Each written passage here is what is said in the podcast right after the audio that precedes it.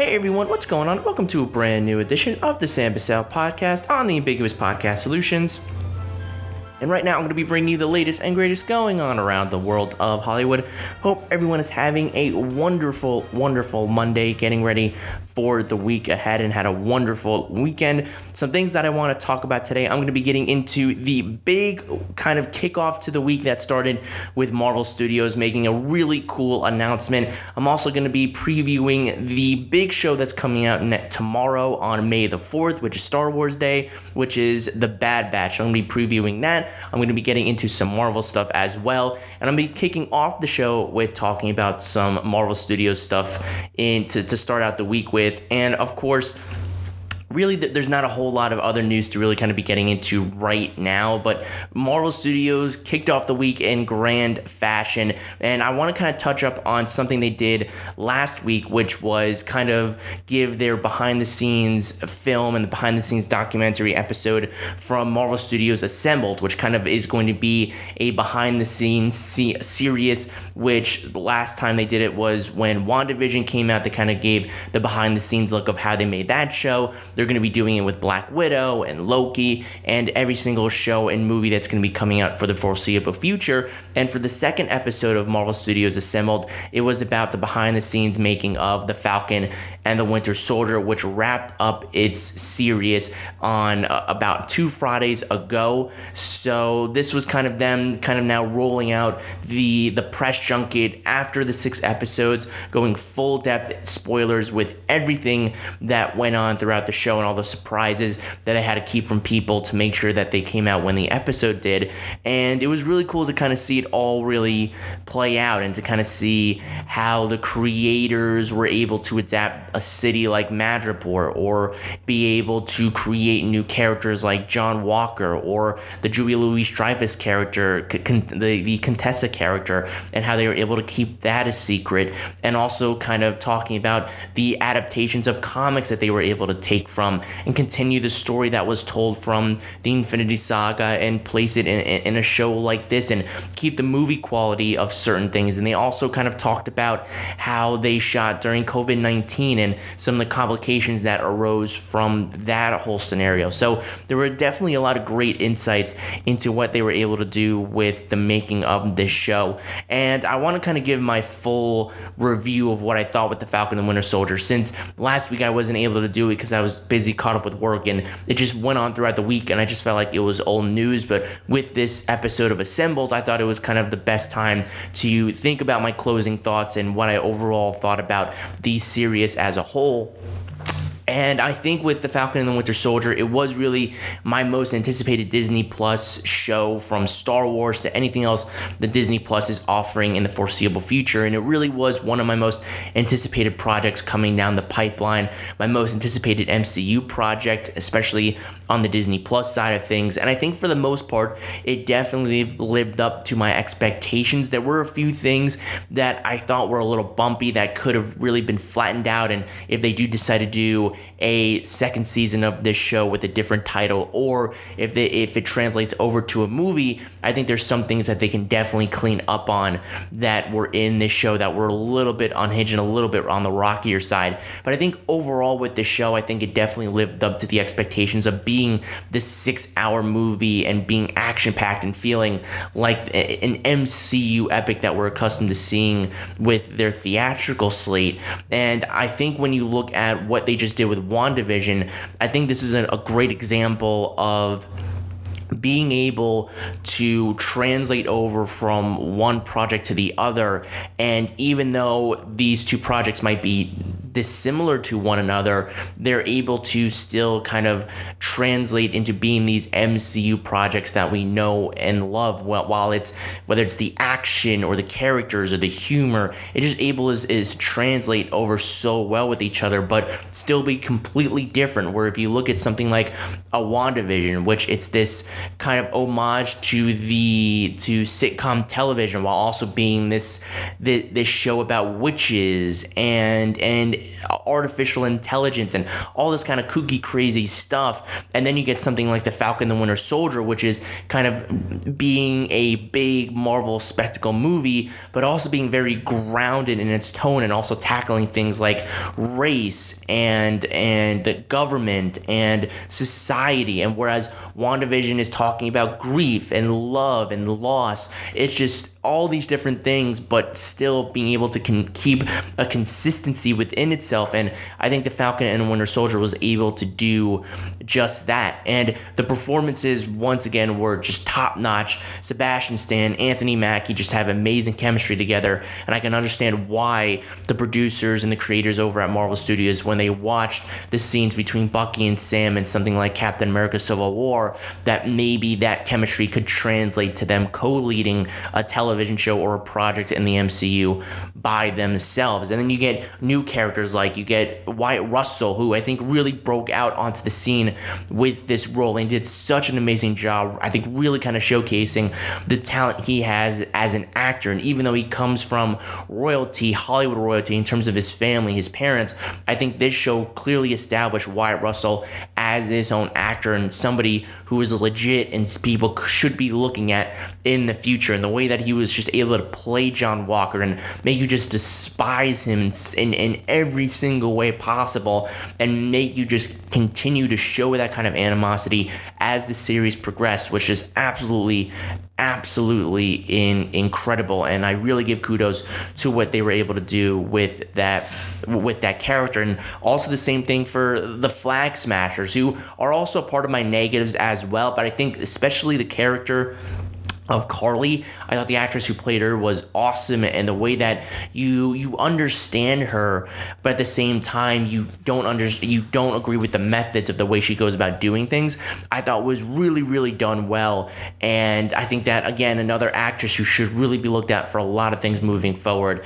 And I'll have more about to say about the Flag Smashers in a little bit, but I think in terms of the positives, especially on the leader of them in Karli Morgenthau, I thought they did a really good job of establishing establishing that character. Also, you get returning ones like Sharon Carter, played by Emily Van Camp, who, again, I think you're gonna. I'll talk about a little bit in the negatives, but I think in terms of bringing her back, giving her a different shade, a, a, a shade of gray, really, in terms of making her somebody who is more morally corrupt than people might actually realize, and somebody who doesn't trust the government, isn't as as the the blue eyed kind of uh, a government oriented kind of a save America first person that she was in Captain America the Winter Soldier and Civil War, I think kind of goes to show the progression and evolution of these characters.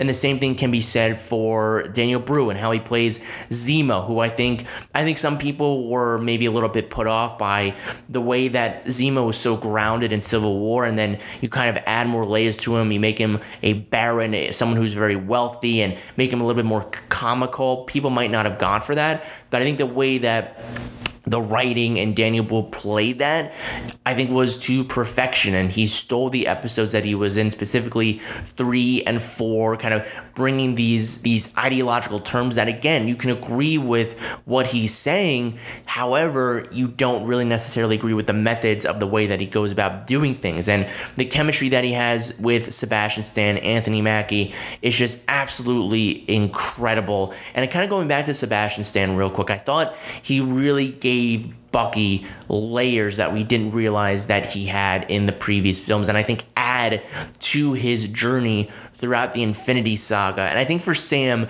really his stuff and the way that Anthony Mackie portrays it is really centered on this show. Whereas with with as with, with Bucky, I think it's really more kind of layered throughout his time in the MCU. So all the characters, all the cast was outstanding. I give them certainly an A plus, and I and I'd also give the the direction a really good grade as well. I thought the way that Kari Skogland really directed the action was top notch. I might have not have always been a fan of the close ups that she would have on the faces. I know it was to give an intimate look, but I just felt like, especially in the early episodes, it just didn't really work as well, and felt just kind of taking me out of a little bit of what they were trying to come across during that certain scene. So I definitely believe that the the direction was really really well done and had that cinematic feeling to it.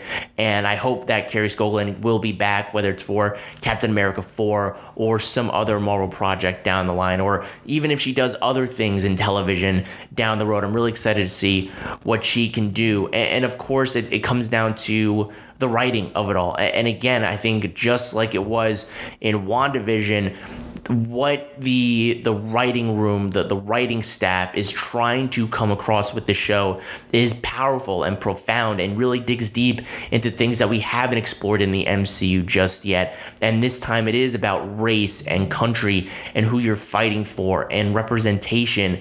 And I think it makes this this show one of the most grounded iterations in the MCU since the Winter Soldier and the, the way that it really kind of deals with all of this, you really could not have done it within a two, two and a half, two and a half hour frame.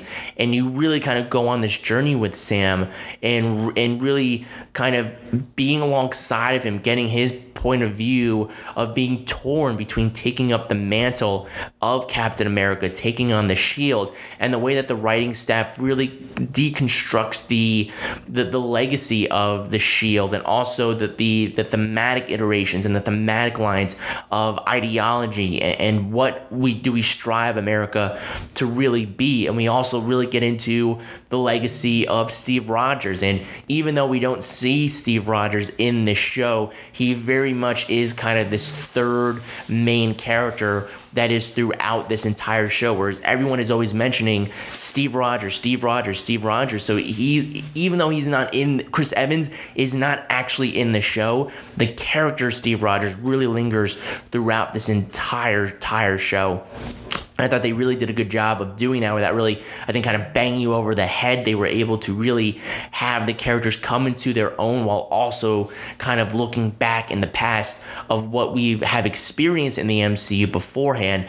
So I think they really did a good job with with those ideologies and that kind of limelight. And of course, for Sam being a black man in America and taking on the shield. And of course, I think everything they were able to do with Isaiah Isaiah Bradley and Carl Lumbly, of course, how could I forget about him? The way that he was able to bring Carl, uh, to, to bring Isaiah Bradley into everything was just absolutely amazing. And he was really a highlight in every single episode that he was in. He just crushed it every single time. And I would hope that I know Marvel Studios is entering this into the drama category, so he they wouldn't be up for supporting, but I hope they really advocate for Carl Lumbly in this show and really try to get him a Best Supporting Actor nomination because again, every single scene he was in, he just brought it. He brought this emotion and and really kind of in this different perspective that I think had a lot of people questioning their thoughts of this monarch that is the shield of Captain America and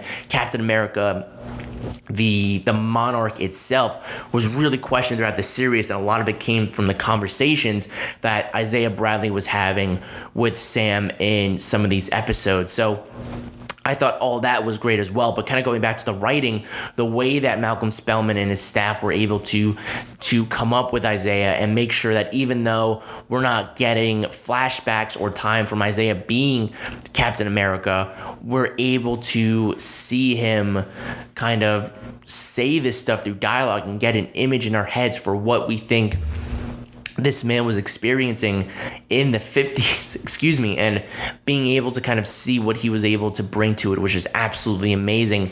And again, it goes to what Zemo is, is talking about as well. And, and just these great ideological conversations that were had throughout made, I think, a lot of, of people, a lot of viewers just kind of torn and, and saying, yes, this is the way that something should be happening. And then saying, but I understand where this is going and, and, what this really represents and, and what they really want to try to bring across the screen as well. So just the writing was absolutely incredible. And I just think for the most part, they really stuck the landing of where the character arcs were going from here. And I also want to talk about the Captain America costume in the finale that Sam Wilson takes on. And for me personally, I really like the costume. I know some people, a lot of people have issues with it, and it stems from really having issues from the way it is represented in the comics because sometimes Marvel will go off comic when it comes to their their their comic to big screen adaptations, and but this was one of them where they really tried to stick true to the monarch of Sam Wilson as Captain America, and I really like the translation that came across screen. I really like how the whites really pop out. I might not be the the best fan of maybe the goggles. I think the goggles really pop out more so than they have when Sam had his Falcon costumes. So maybe they could rework those a little bit for whatever Sam Wilson appears in next. But I really do, all in all, like the costume. I love the vibranium wings that are attached to that are attached to Sam on these on this this suit and of course taking on the shield. I really really did enjoy it and it was really cool to kind of see it all take place in that finale and then to kind of go into some of the big reveals that happened throughout the show and of course one of the big ones was the return of the Dora Milaje and really that Wakanda was really mentioned early on in the show and of course with Bucky's ties to Wakanda I think it was great to actually see that represented onto the screen. It made sense to have them and really have them be a big implication in this story.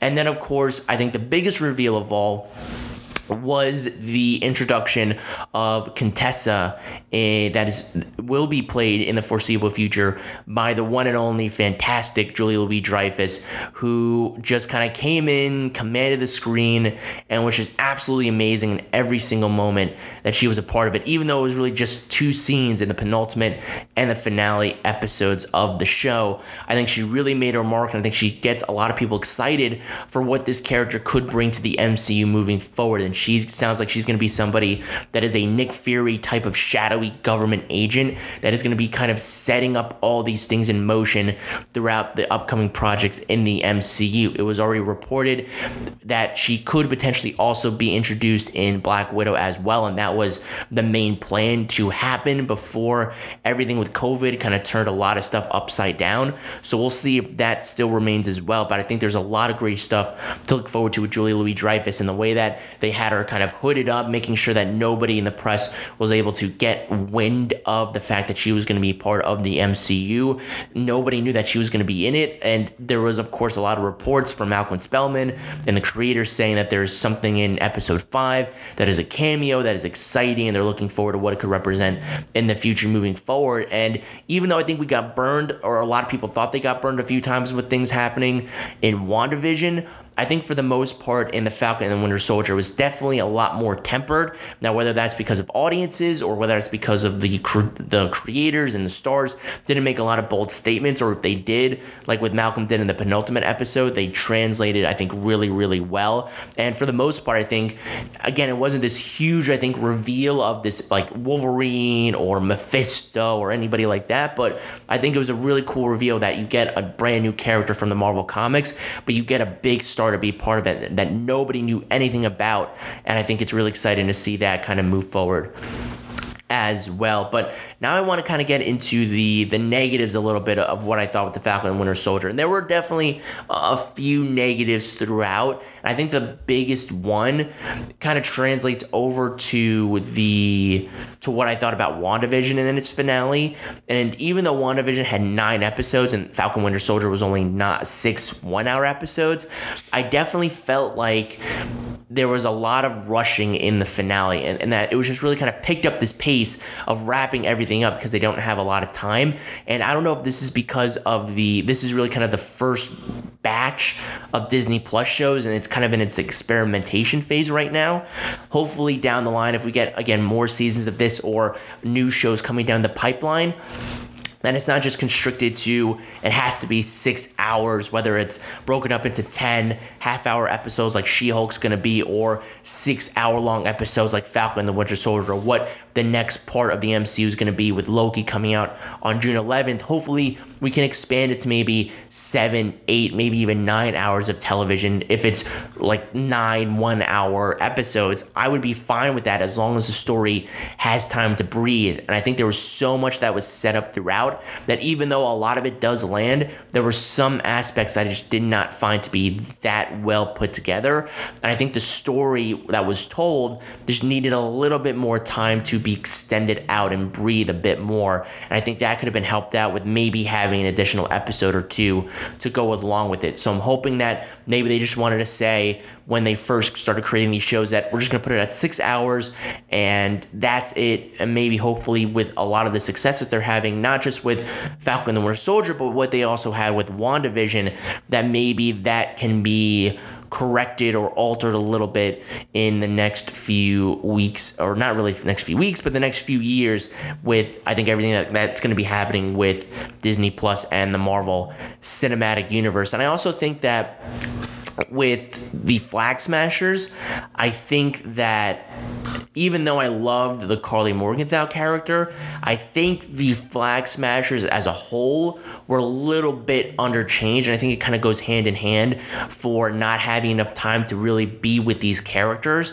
And I think an additional episode or two really could have helped us understand the Flag Smashers as an organization even more because even though they are these super soldiers and I and I was really kind of engaged in the Karli character, I just felt like everyone else was just kind of there to be there and I felt like they weren't this really huge threat that I thought they were going to be. So I just think again, I, I think they were just underutilized a little bit and it could have been used to their advantage just just a tad a bit more if we had more episodes to go along with this and this is something that I had a problem with, especially in the finale, was the, the John Walker character. And even though I loved what they did throughout the show with John Walker, I think the the heel turn of having him kind of try to be back into the good graces with the audience, especially after what happened in the fourth and fifth episode of this show, I just felt like was a little bit too quick. And because I know that the MCU is something that plays things throughout the long game and these arcs change and evolve over time. I think I would have loved to see that happen in another project, whatever it is that we're going to see John Walker in. I just feel like it was just too quick of a turn, and now we want to get him into the good graces with everybody. And I just hope that we get more of this morally ambiguous character that we were kind of tugging on throughout the Falcon and the Winter Soldier before we got to this heel turn at the end of the finale. So I hope that is something that is addressed a little bit more in the, the coming in the coming days or not not really the coming days but the coming months and the coming projects to come in the Marvel Cinematic Universe. And again, I think also it goes to the writing. And even though I love the writing and I think the messages that they were trying to send with telling these character driven stories, I think the overall story, again, needed an additional episode or two to breathe. And I think that's really, again, going to be the case with figuring out what works and what doesn't work with the Disney Plus shows. And again, for the most part, everything really does work except for rushing a lot of things in the last few episodes. And you're wondering, well, they have all this stuff to finish and wrap up in the finale. Do they really have enough time to do it? And I just think for the most part, they do stick to landing, but there are a few things that are just, I think, kind of left in the dust. And I think you see that in both shows so far. And I wouldn't be surprised if we might see that happen in Loki as well. So we'll see what happens. But I, I think for the most part, overall, I really did love this show. I think I would put WandaVision ahead of it just a little bit more, just because I think there was a lot of time to establish what we were witnessing throughout the the show. And I think there, there, there, was just a lot more added to it. And I think there was just it was a better told story. Even though the finale does wrap it up quick I think the messages they were trying to send throughout is told a lot better. And I think the story in Falcon Winter Soldier is good for the most part but there are things throughout it that I think are a little bit jagged and edged that again could have needed a little bit more smoothing out if they had a little bit more time to tell these stories I would have put WandaVision ahead of this just by a little bit but overall overall, I really did like what Marvel did with the Falcon and the Winter Soldier. I'm excited again to see a lot more of what these characters are able to do. Also, I completely forgot about it. I need to talk about Agent 13, Sharon Carter, who was revealed to be the power broker. And again, I think that's another thing that is an issue with the writing a little bit is the fact that I think they were trying to build up to this big reveal, but again, the fans are really smart, and I think there were a lot of context clues given throughout the the episodes from the third one to the sixth one that it was obvious that if Sharon Carter wasn't the power broker, that it just made narrative sense with everything that they were establishing. That if it wasn't her, I don't think it would have gone over well. But I think because she is the power broker I'm excited to see where that goes from here. But I think in the in terms of the show, I think if they kind of made that reveal in episode three, and then we were able to see Sharon kind of be the power broker throughout and kind of see her play both sides in a way that even though she has her own agenda, she's still helping Sam and Bucky out, saving the GRC, saving the world. And I think that would have been really something interesting to kind of play with. But I guess we are introduced to this new version of Sharon, and I'm excited to see where it leads here. I know there are people speculating that she could be in Secret Invasion and maybe could be a Skrull but I, I don't know if she'll be in that show. But I I would not be surprised, especially the way in, the, in which that mid credit scene is played out when she talks about state secrets and classified material. It definitely seems like we the next time we could see Sharon Carter is in the Armor Wars series with Don Cheadle reprising James Rhodes, where that is about James Rhodey kind of protecting the legacy of Tony and his weapons falling into the wrong hands. And I guess Rhodey trying trying to get that back and the legacy that Tony leaves behind as well. So another show also dealing with a legacy as well. So that could be the next time that we see Sharon Carter. I don't think it would be Secret Invasion, or it could be when we get Captain America 4. So, either way, I, I, think, again, overall, I really like the Falcon and the Winter Soldier, and I like the ending of the title of Captain America the Winter Soldier, kind of making it a complete arc that is completed for the Sam Wilson character. And again, like WandaVision, I think the fact that we get more layers with these characters, we would not be able to get that if it really, if it was a movie. So, I'm really excited of where we're going to And again, getting a Loki show now, what else can you do? And seeing the trailers for that so far been really interesting. A completely different show, once again, of what we have gotten. We got, it again, kind of this fantasy mm, homage to sitcoms with WandaVision, this grounded, gritty, television show about race and patriotism. And now we're going to get this next show, which deals with sci fi and magic and time traveling. So, again, three, three different, three unique shows within the same universe. It's just absolutely mind blowing. And Marvel Studios just continues to do this. So, I would give The Falcon and the Winter Soldier overall, I believe I gave it an, an 8 out of 10. And I would still stand by that, even after writing the reviews that I did for The Falcon and Winter Soldier. I would give WandaVision a 9 out of 10 just because again I thought that was a little bit of a better show overall. But 8 out of 10 is still I think a really good score. And again just a great way for Marvel to kind of kick everything off with their new era in the MCU and I think we're just going to get more great stuff moving down the line. So excuse me overall what did you guys think about the Falcon and the Winter Soldier? Did you like it? Did you enjoy it? Let me know what you think down below and leave your thoughts. So now I'm going to stay with the MCU and instead of talking about the the television stuff, I'm going to move over to the film side. And again, the MCU Marvel Studios has been killing it this last year on Disney Plus and they're going to continue to I think do that for the foreseeable future, but there's the other side of where they made their success and that of course is in the theatrical sense where you have films like The Avengers and Captain America films. And because of COVID-19, they have been kind of pushed back and we have not gotten a Marvel film for what will be basically two plus years since Spider Man Far From Home came out July 4th weekend of 2019. And Black Widow is set to come out on July 9th of 2021 this year, both in theaters and on Disney Plus. And this is something that happened during the Oscar ceremony. One of the things that I really loved about the very controversial ceremony was at the very beginning, it really was a very much going to be a celebration about going back to the theaters.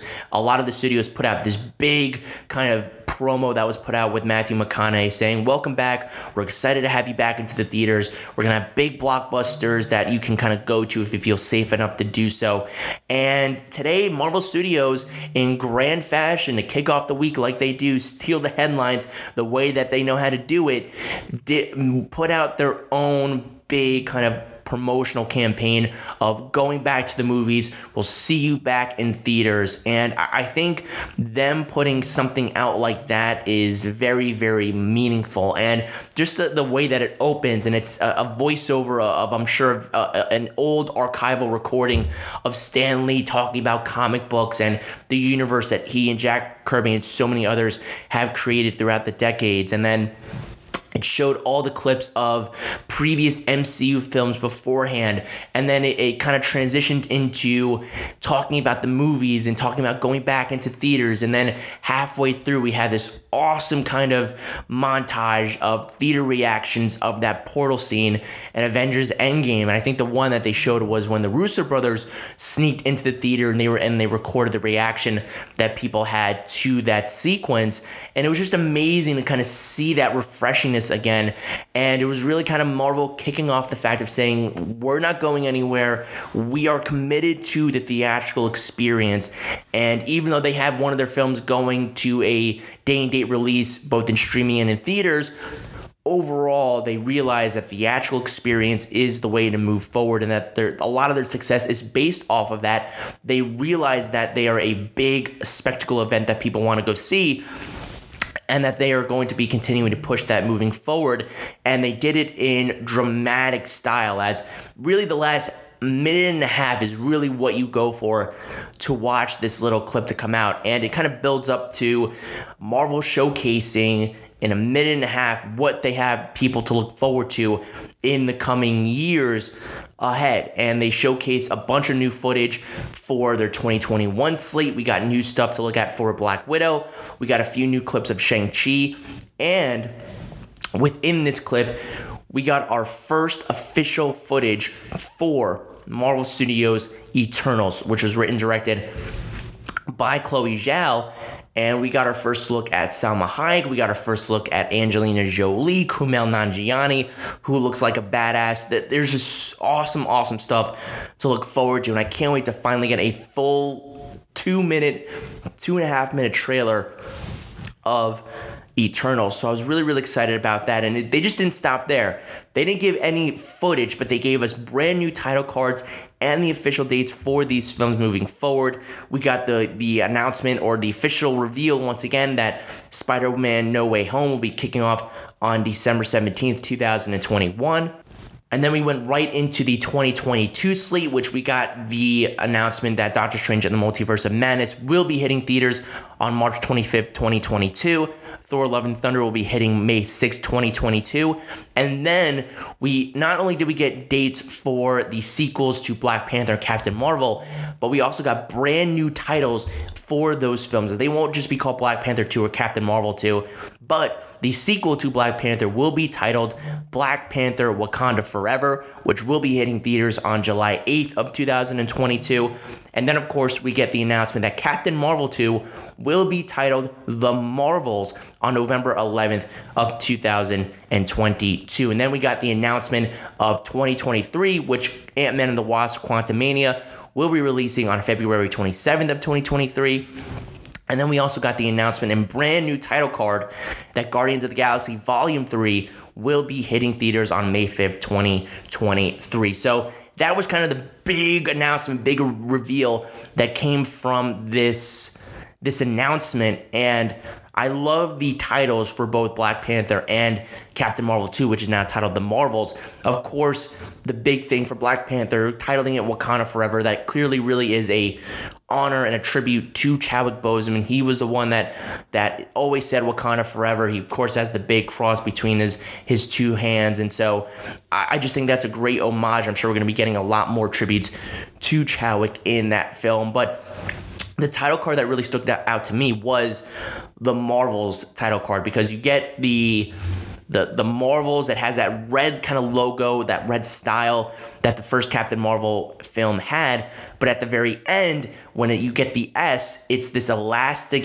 yellow band that is reminiscent of the title card for the Disney Plus show that's coming out this year, later this year, in Miss Marvel. And Iman Vellani is going to be playing Kamala Khan, and she's going to have her own show in 2021, and she's going to be in the Captain Marvel sequel as well. So to kind of have that feature in there as well. I thought was really, really cool. And instead of kind of calling it Captain Marvel and Miss Marvel to kind of give you the hint of having those two worlds combined together, I think it's going to be really, really exciting. So I'm really looking forward to that as well. And I just think overall, again, the fact that we got this, and it just clearly shows that Marvel understands how meaningful they really are to the theatrical exhibition business, especially right now as we try to translate out of a post COVID world right now and getting everything kind of running up, back up and running. And we could have all these these big movies coming out. We could have something like a, a Fast Nine, which is really, I think, going to be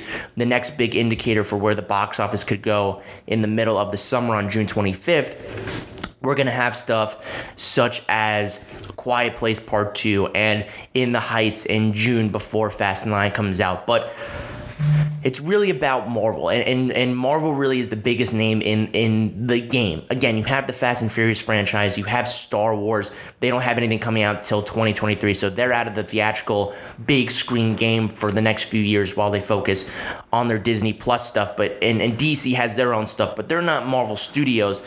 It, Marvel is really the reason that, that a lot of big spectacle event films have come out over the last few years. They have really been a big cash cow for a lot of theatrical exhibitions. They've been big cash cows for, of course, Disney. But when it comes to feeding the windows of an AMC, a Regal, or a lot of smaller owned, excuse me, family owned theaters, that that is where they make their big money. You get people going out to the theaters. You get exclusive deals with a lot of uh, of the companies that promote these films, and you get kind of the, the, the exclusive deals on whether it's popcorn buckets or exclusive deals on on Marvel styled movie drinks or deals off or something that can pay the theaters the money they need and all the money from concessions goes to the the theaters. And while the tickets goes to the, uh, the even though they split with the theaters a majority of the sales of the tickets goes back to the studio. So the, the theaters rely on that concession stuff and that's where they make their big deals. And i think marvel realizes that a big portion of the of the of the theater chain of the the big theater experience, the theatrical experience, is in due part because of them, and they're coming out with a lot of anticipated titles like an Eternals, like a Black Widow, like a Spider Man, like a Doctor Strange and Thor, that they realize we are going to be a key force driving things moving forward, and whether that means it'll be a day and date release with streaming as well, I don't really know, but I think the fact that they're they came out with something like this like this to say we're, we're going to be back in the movies. We'll see you at the movies. We're about the big screen experience as well. I think says a lot and sends a really big message moving forward with a lot of the reopenings happening right now, with a lot of vaccinations that we're not we're sticking with our guns here and the dates that they came out with right now this is our solidified state moving forward with the MCU going ahead because they didn't have this come out last year. They didn't have this at the beginning of the year. I think this is another big indicator for where the studios are really looking forward to right now. And I think they're really in a positive direction saying, okay, we feel a lot more comfortable about putting these films out there. And I don't think we're going to get kind of the release date chess game that we were getting last year in 2020 during the height of COVID. So I think this is a great sign, a great indicator for where Marvel Studios is, for where a lot of Hollywood executives and a lot of Hollywood big heads are thinking right now. And I think it's exciting to think that I think we're going to be getting Black Widow obviously on July 9th, especially with the Disney the Disney Plus addition to it. I think that's solidified it coming out on July 9th. I think we're going to get Shang-Chi coming out on September 3rd. I think we're going to get Eternals in November. And I think we're going to get Spider-Man No Way Home in December. So I think everything is kind of set in stone. And I think this is a big indication for where the biggest studio in the world thinks where the theatrical exhibition is going right now. I think it's telling a lot, and I'm very excited to see where it all goes from here. I really like this little video they put out, and I think it's a big indicator that the, the movies are going to be coming back sooner rather than later. So what did you guys think of this? What which one are you looking forward to the most? Which title do you like the most? Do you like the Wakanda Forever title more than the Marvels title? Which release date are you looking forward to? And I know again 2023 is a long ways away, but again, just to kind of get this excited about seeing these films get release dates, I think is very, very exciting for where things are going to be going down the line. And of course, we didn't get anything for Fantastic Four. We we did get the logo, but we didn't get a release date, and we also didn't get anything for Blade as well. So is that something that's going to be part of Phase Four? Is that going to be part of Phase Five? Are we going to get that in 2024? Are we going to get that a little later on in 2023? Again, years years away, but uh, still, I think something to think about as well. So, what do you guys think about this? Let me know and leave your thoughts.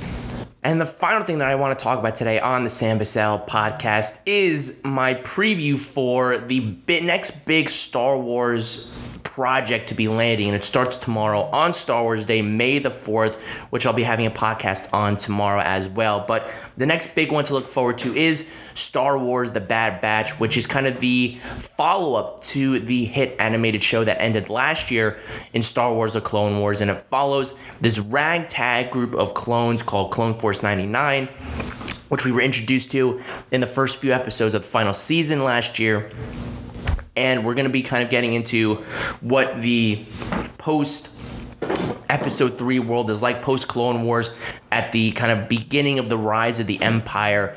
And i'm pretty much really looking forward to this show and i think for a lot of people who are really true diehard star wars fans i think this is one that they're looking forward to as well. It's created by dave filoni the people that worked on the clone wars show and i'm assuming rebels as well. So that team behind this show it gets me very very excited i, I really liked these characters in clone wars I didn't I didn't overtly love them, but I liked the direction about they were what where they were going. So to follow them in their own show gets me excited to kind of see this new world is going to be interesting. The animation visually just looks stunning as always, as it does with Lucasfilm animation, and I just think with these with these characters is, is going to be a lot of fun. Getting a lot of cameos from people like Captain Rex and, and Fennec Shand from The Mandalorian is going to be exciting. We get Ming Na Wen back.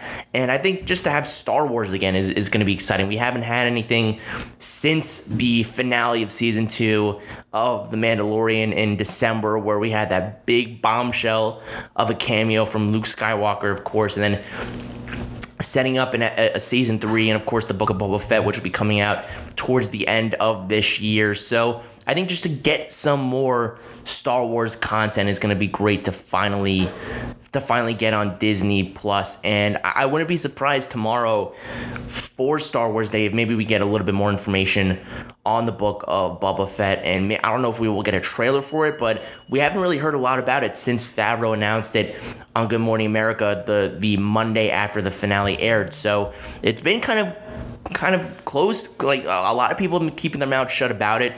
We only know that Temuera Morrison and Ming Na Wen are going to be in the show, so I, we might be getting some more stuff about it tomorrow. But I think we're getting a 70 minute premiere of the Bad Batch, which should be exciting. And I think 70 minutes for a premiere episode of an animated show like that is perfect for it. I think the fact that there's a lot to establish with this group and the fact that how are they not affected from Order 66? How do they become this ragtag group that's on the outside looking in from the empire that's formed? I think there's a lot of really cool stuff looking to look forward to with that animated show, and I'll definitely have my review for it on tomorrow's podcast. Definitely be on the lookout for that as well. But are you guys excited about Star Wars: The Bad Batch?